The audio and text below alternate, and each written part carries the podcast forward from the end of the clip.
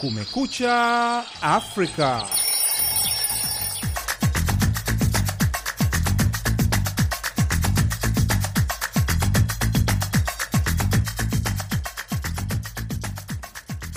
Hii ni idhaa ya Kiswahili ya Sauti ya Amerika, VOA, ikitangaza kutoka mjini Washington DC. Karibu katika matangazo ya Kumekucha Afrika. Bila shaka, hujambo msikilizaji, popote pale unapotusikiliza. Jina langu ni Idi Ligongo na mimi naitwa Patrick Nduimana. Tunakukaribisha katika matangazo yetu ya leo Jumatano, tarehe 8 Februari mwaka 2023. Tunasikika kupitia redio zetu shirika katika eneo zima la Afrika Mashariki na Maziwa Makuu. Tunapatikana pia kupitia mtandao wetu wa VOA swahili.com.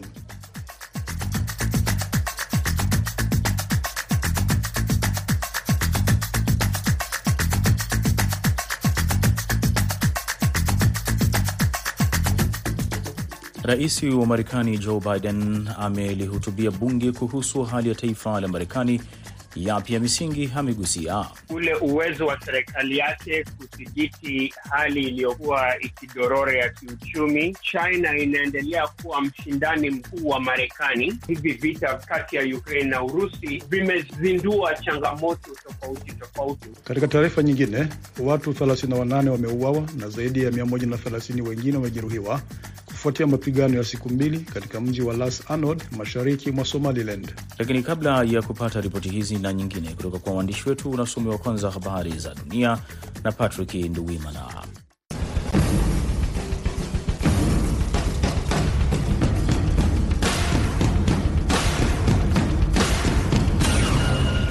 Timu za waokoaji nchini Uturuki na Siria Jumanne ziliendelea kuwatafuta manusura waliofukiwa kwenye vifusi vya majengo yaliyoangushwa na matetemeko makubwa ya ardhi yaliyokumba eneo hilo Jumatatu na kusababisha vifo vya zaidi ya watu elfu saba na mia mbili baada ya usiku ambapo vipimo vya hali ya hewa vilipungua hadi kwenye hali ya baridi.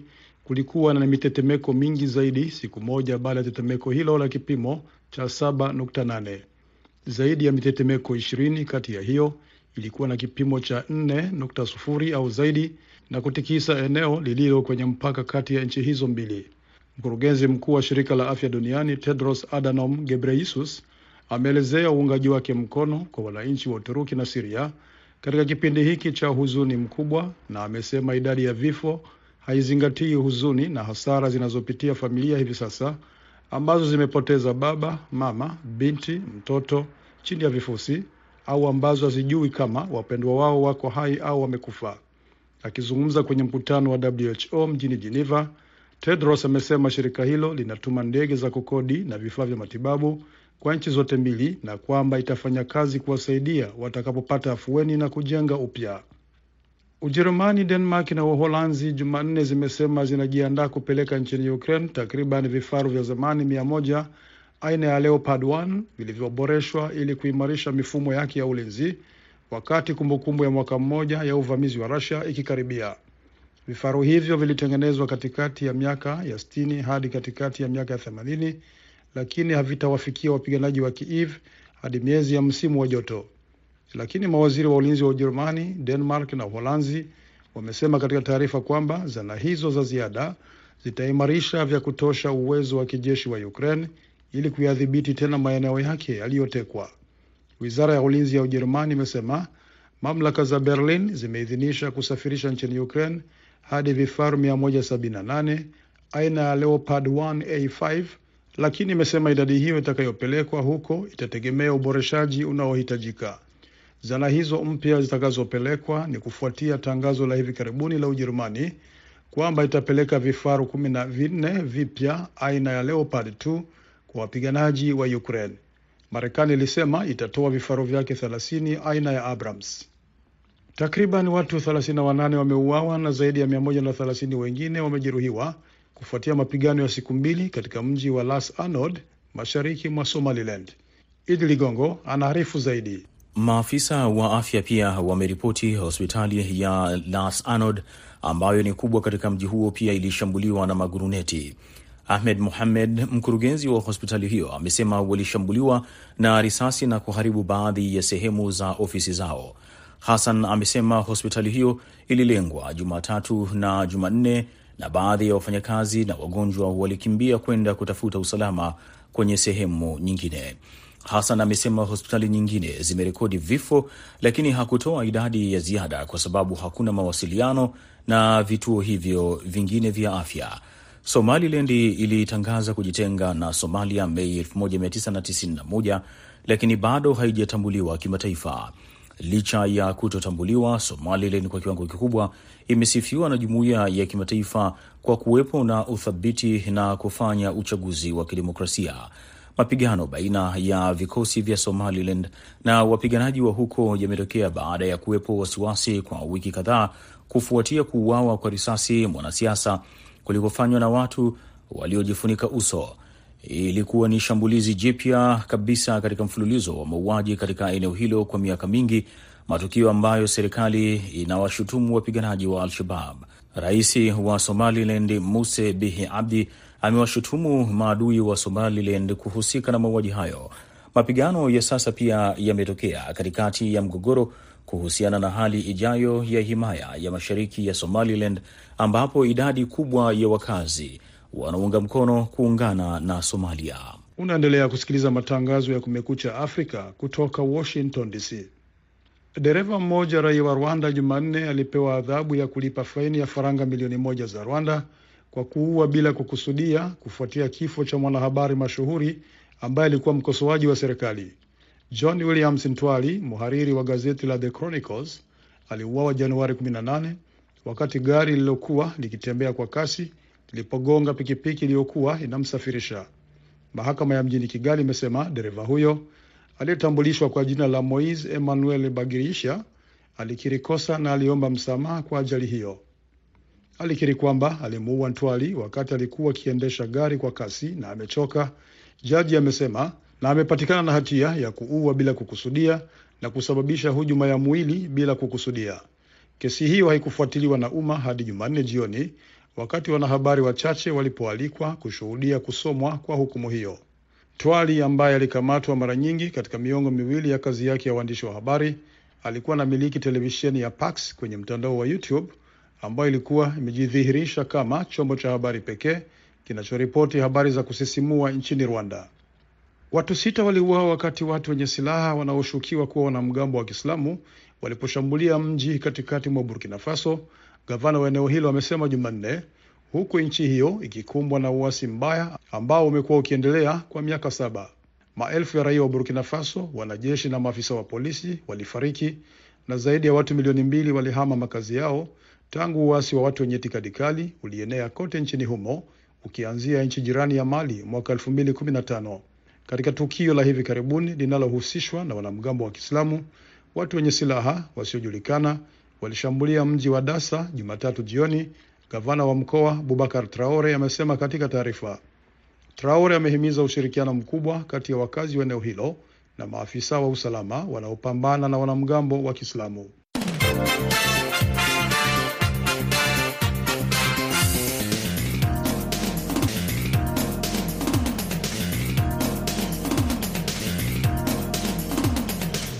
Unaendelea kusikiliza Kumekucha Afrika ya idhaa ya Kiswahili ya Sauti ya Amerika.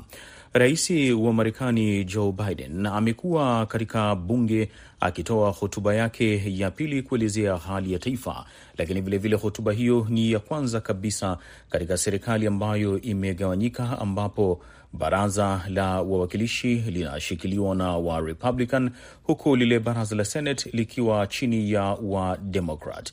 Ni mengi ambayo amegusia juu ya kile kinachoendelea hivi sasa ndani ya Marekani, lakini vilevile katika sera ya kimataifa na dunia kiujumla.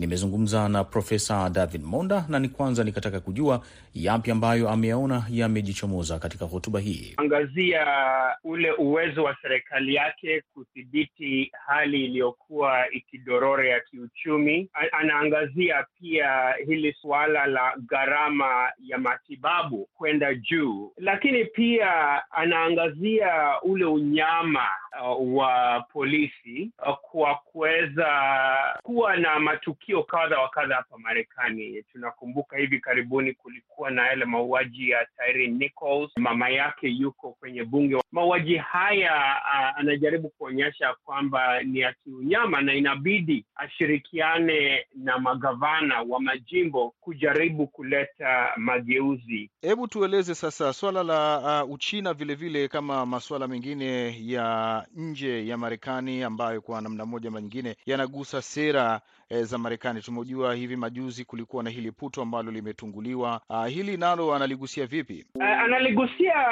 kwa kujaribu kuonyesha kwamba China inaendelea kuwa mshindani mkuu wa Marekani na ya kwamba lile puto ilikuwa ni kama ni chanzo cha uhasama eh, ni kama udukuzi kwa upande wa Wachina kwa Wamarekani, na anajaribu kuangazia na kuonyesha dhahiri shahiri ya kwamba Uchina lazima ithibitiwe, sio tu kwa udukuzi wake, lakini pia kwa mwelekeo wa Uchina, kwa mfano kule Afrika, kujaribu kuwekea mataifa ya Afrika mzigo mkubwa wa madeni ambayo pengine mataifa ya Afrika hayataweza kuyalipa, ule uhasama wake kule Asia na washirika wa Marekani, kwa mfano mataifa kama Taiwan hivi. Na suala la vita vya Ukraine pamoja na Russia, hili nalo eh, linachukua uzito gani hivi sasa? Vinakuwa kwa kiwango kikubwa, maanake Urusi pia ni taifa ambalo ni mshindani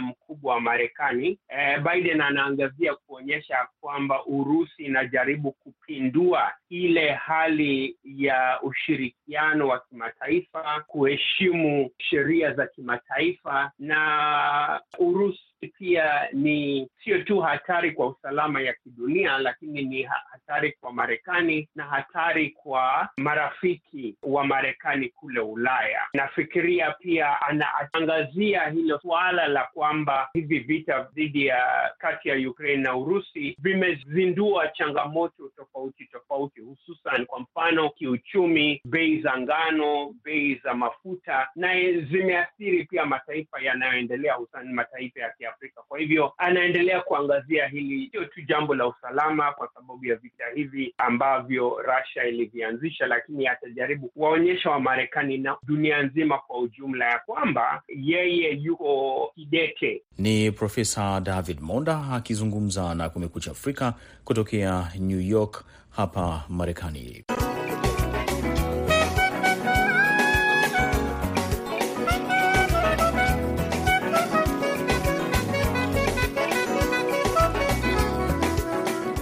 Unasikiliza matangazo ya Kumekucha Afrika kutoka hapa Washington DC. Patrick Nduwimana anaendelea kukusomea habari zaidi za dunia.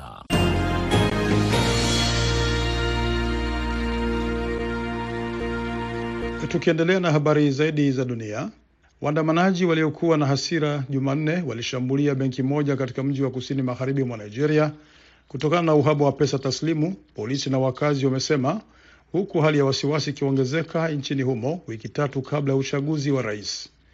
Nchi hiyo yenye watu wengi zaidi barani Afrika imekuwa ikikabiliwa na uhaba wa mafuta kwa wiki kadhaa na mashine za kutoa pesa zimekuwa tupu baada ya kubadilisha sarafu yake ghafla.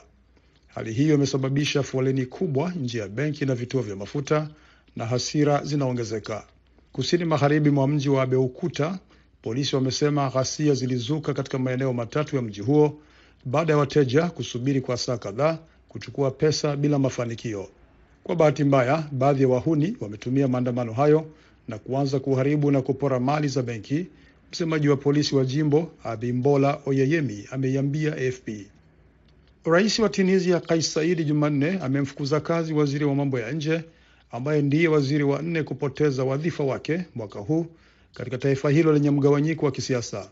Nabil Amar, balozi wa Tunisia kwenye Umoja wa Ulaya, atachukua nafasi ya Othman Jerandi kama waziri wa mambo ya nje, ofisi ya rais imesema katika taarifa kwenye tovuti yake bila kueleza sababu ya hatua hiyo. Said alikuwa tayari amewaondoa mawaziri wake wa biashara, kilimo na elimu mwaka huu, lakini Jerandi ambaye alihudumu kama waziri wa mambo ya nje tangu mwezi Septemba mwaka wa 2020 ni afisa wa ngazi ya juu kupoteza wadhifa wake. Mgawanyiko mkubwa wa kisiasa umeikumba Tunisia tangu Said alipojinyakulia mamlaka mwezi Julai mwaka 2021.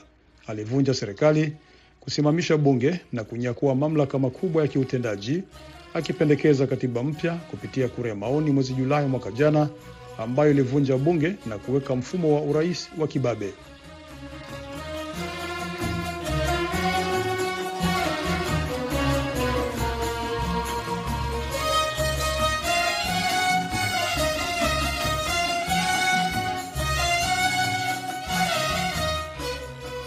Hii unasikiliza ni Kumekucha Afrika ikitangaza kutoka Washington DC.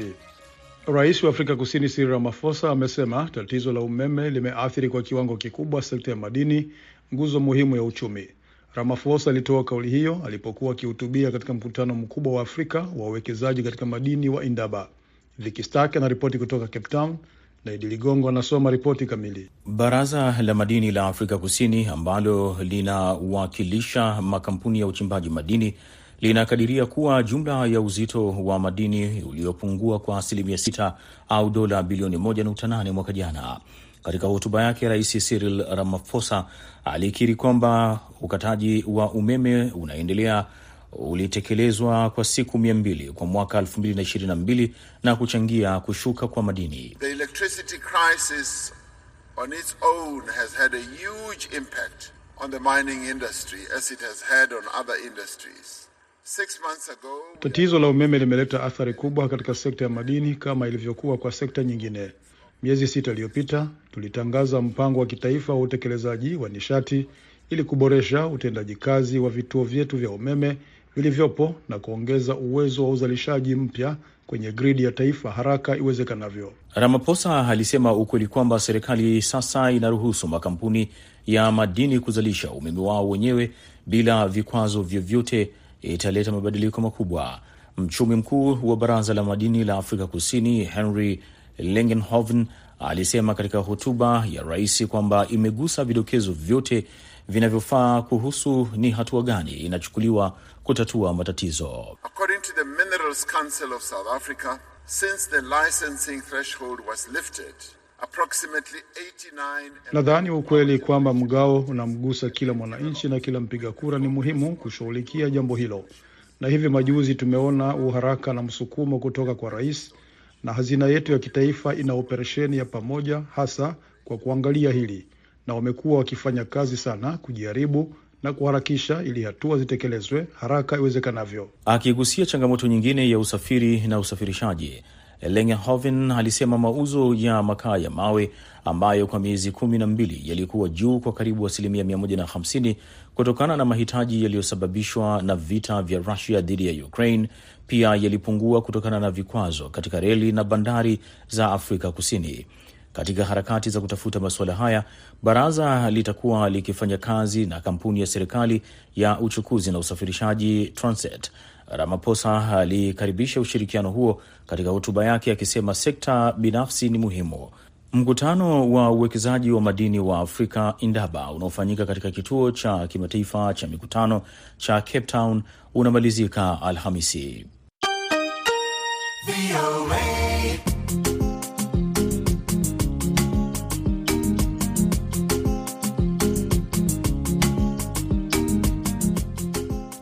Serikali ya Nigeria imesema Jumanne kwamba itahakikisha haki imepatikana baada ya kundi la watu wenye silaha nchini Burkina Faso kushambulia kundi la mahujaji waliokuwa wakielekea Senegal na kuua watu 16 miongoni mwao.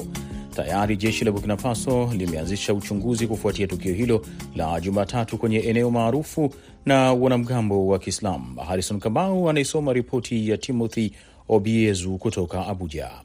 Ofisi ya rais wa Nigeria kupitia taarifa imesema kwamba inawasiliana na Burkina Faso huku akisubiri matokeo ya uchunguzi kabla ya kuchukua hatua. Rais wa Nigeria Muhammadu Buhari ameelezea kusikitishwa na mauaji hayo, wakati pia akitoa pole zake kwa familia zilizoathiriwa. Serikali yake pia imeahidi kuhakikisha kurejeshwa nyumbani kwa miili ya watu waliokufa. Mahujaji wa Nigeria walikuwa kwenye msafara wa mabasi kuelekea Koalak, Senegal, ambako walilazimishwa na kundi la watu waliokuwa na silaha wakiwa wamevalia sare za kijeshi. Serikali ya Burkina Faso imekanusha kwamba walikuwa maafisa wake wa usalama. Mchambuzi wa maswala ya ulinzi kutoka Abuja, Kabiru Adamu, anasema kwamba ni mapema sana kuelekeza kidole cha lawama. around 2019 up until now, the intensity of terror attacks in that country has increased tremendously. So seeing persons in military uniform um, may not be enough. Visa vya mashambulizi ya kigaidi vimeongezeka maradufu nchini humo tangu 2019. Kwa hivyo kuona watu waliovaa sare za kijeshi hakuna maana kwamba ni maafisa wa serikali. Sawa na ilivyo Nigeria, watu wasio maafisa wa serikali wakati mwingine huvaa sare za maafisa wa usalama na kisha kufanya mashambulizi. Burkina Faso pamoja na jirani zake Mali na Niger wamekuwa wakikabiliana na makundi yenye silaha yanayohusishwa na makundi ya kigaidi ya Al Qaida na Islamic State. Mapigano makali yamekuwa yakishuhudiwa kaskazini mwa nchi ambako mamia ya wanavijiji wameuawa huku karibu watu milioni mbili wakilazimika kutoroka makwao. Wiki iliyopita takriban watu kumi waliuawa kwenye shambulizi kwenye mji wa magharibi ya kati wa Dasa. Mchambuzi wa maswala ya usalama wa Nigeria, Seneta Iregbu, anasema kwamba mamlaka za Nigeria pamoja na wananchi ni lazima wachukue onyo la kutosafiri kwa makini zaidi. This also boils down to issue of negligence on the part of the government and uh, ignorance also on the part of the citizens. What kind of travel advisory has federal government given to the citizens that want to Hilo pia linaashiria kuzembea kwa upande wa serikali pamoja na kutojua upande wa wananchi wa kawaida. Hakuna onyo lolote lililotolewa dhidi ya kufanya safari kama hizo kutoka kwa serikali. Sote tunafahamu kwamba eneo la Sahel ni hatari kutokana na ghasia ambazo zimekuwepo. Haijabainika ni lini serikali ya Burkina Faso itakapotoa matokeo ya uchunguzi wake, lakini Adamu anasema kwamba serikali ya Nigeria inaweza kuhusishwa au kuhusisha washikadau tofauti katika kutatua tatizo hilo. Seneta Irwegbu kwa upande wake anasema kwamba Nigeria inaweza kualika balozi wa Burkina Faso ili kuitisha uchunguzi ufanyike rasmi. Pia maafisa kutoka ECOWAS, EU na, EU na Umoja wa Mataifa wanaweza kuhusishwa vilevile. Burkina Faso pia inapitia hali ya misukasuko kufuatia mapinduzi mawili ya kijeshi mwaka uliopita. Jumanne, Umoja wa Mataifa ulisema kwamba umaskini pamoja na matumaini ya kupata ajira ni baadhi ya maswala yanayopelekea watu kujiunga kwenye makundi ya kijihadi barani Afrika, na kwa hivyo kutia mashaka kwamba ni sababu za kidini pekee zinazopelekea kuendelea kwa kasi ya barani humo.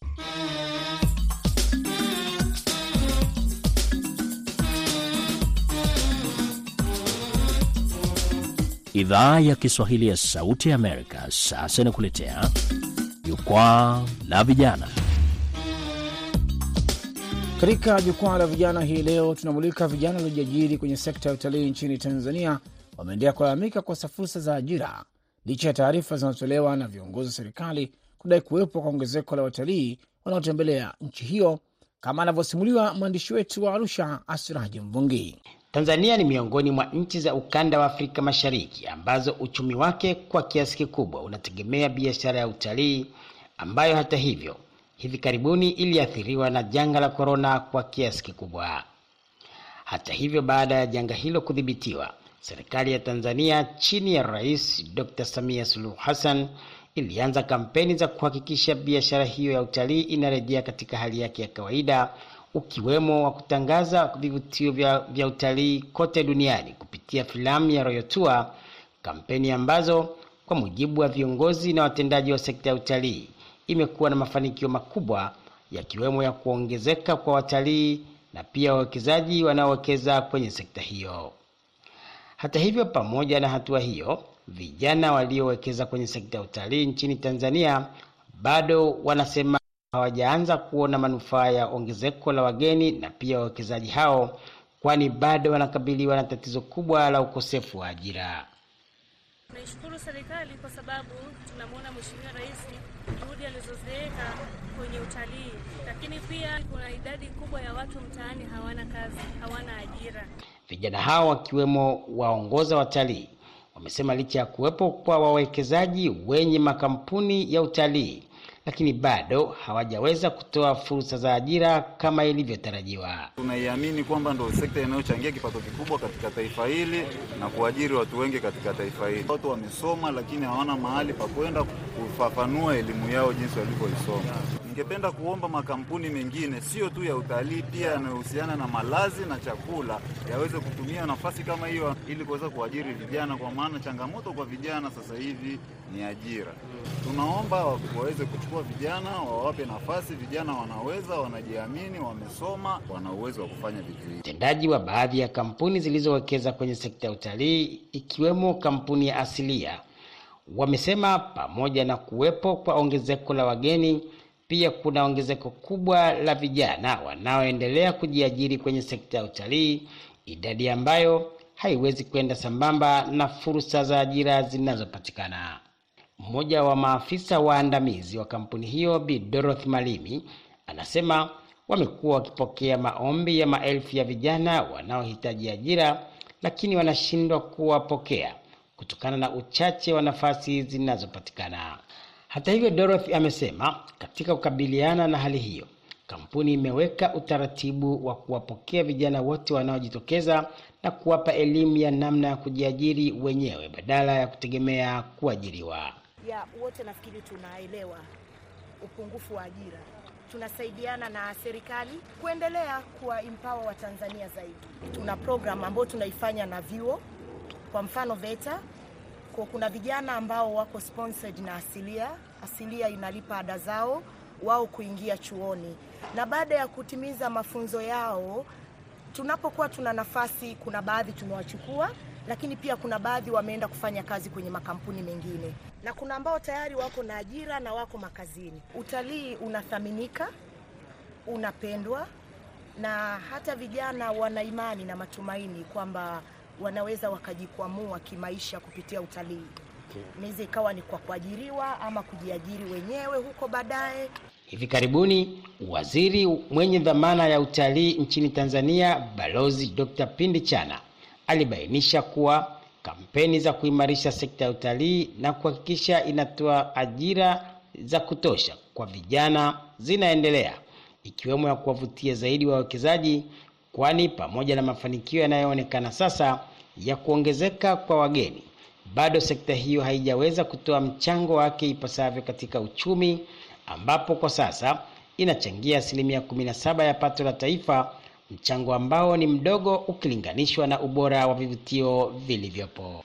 Kwa mujibu wa taarifa ya waziri wa maliasili na utalii Dr. Pindi Chana, Tanzania imejiwekea lengo la kufikia watalii milioni tano ifikapo mwaka 2025 wanaotarajiwa kuliingizia mapato ya dola za Kimarekani bilioni sita. Licha ya kilio cha ukosefu wa ajira kwa vijana kusikika karibu katika nchi nyingi duniani, ni kikubwa zaidi katika nchi zinazoendelea zikiwemo za ukanda wa Afrika, haswa Afrika Mashariki, ambapo licha ya kuwepo kwa jitihada mbalimbali mbali za viongozi kujaribu kutatua tatizo hilo, bado ni kubwa na linaendelea kuongezeka. Kiripoti kwa niaba ya Sauti ya Amerika kutoka Arusha, Tanzania, mimi ni Asiraji Mvungi. Msikilizaji unayejiunga nasi hivi sasa, unasikiliza matangazo ya Kumekucha Afrika na ufuatao ni muktasari wa habari unaosomwa na Patrick Nduwimana.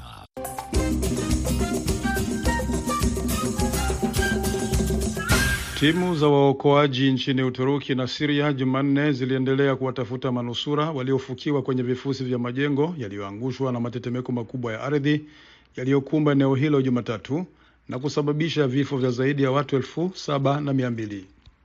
Ujerumani, Denmark na Uholanzi Jumanne zimesema zinajiandaa kupeleka nchini Ukraine takriban vifaru vya zamani mia moja aina ya Leopard 1 vilivyoboreshwa ili kuimarisha mifumo yake ya ulinzi wakati kumbukumbu ya mwaka mmoja wa uvamizi wa Russia ikikaribia. Takriban watu 38 wameuawa na zaidi ya 130 wengine wamejeruhiwa kufuatia mapigano ya siku mbili katika mji wa Las Anod mashariki mwa Somaliland. Dereva mmoja raia wa Rwanda Jumanne alipewa adhabu ya kulipa faini ya faranga milioni moja za Rwanda kwa kuua bila kukusudia kufuatia kifo cha mwanahabari mashuhuri ambaye alikuwa mkosoaji wa serikali. Watu sita waliuawa wakati watu wenye silaha wanaoshukiwa kuwa wanamgambo wa Kiislamu waliposhambulia mji katikati mwa Burkina Faso, gavana wa eneo hilo amesema Jumanne, huku nchi hiyo ikikumbwa na uasi mbaya ambao umekuwa ukiendelea kwa miaka saba.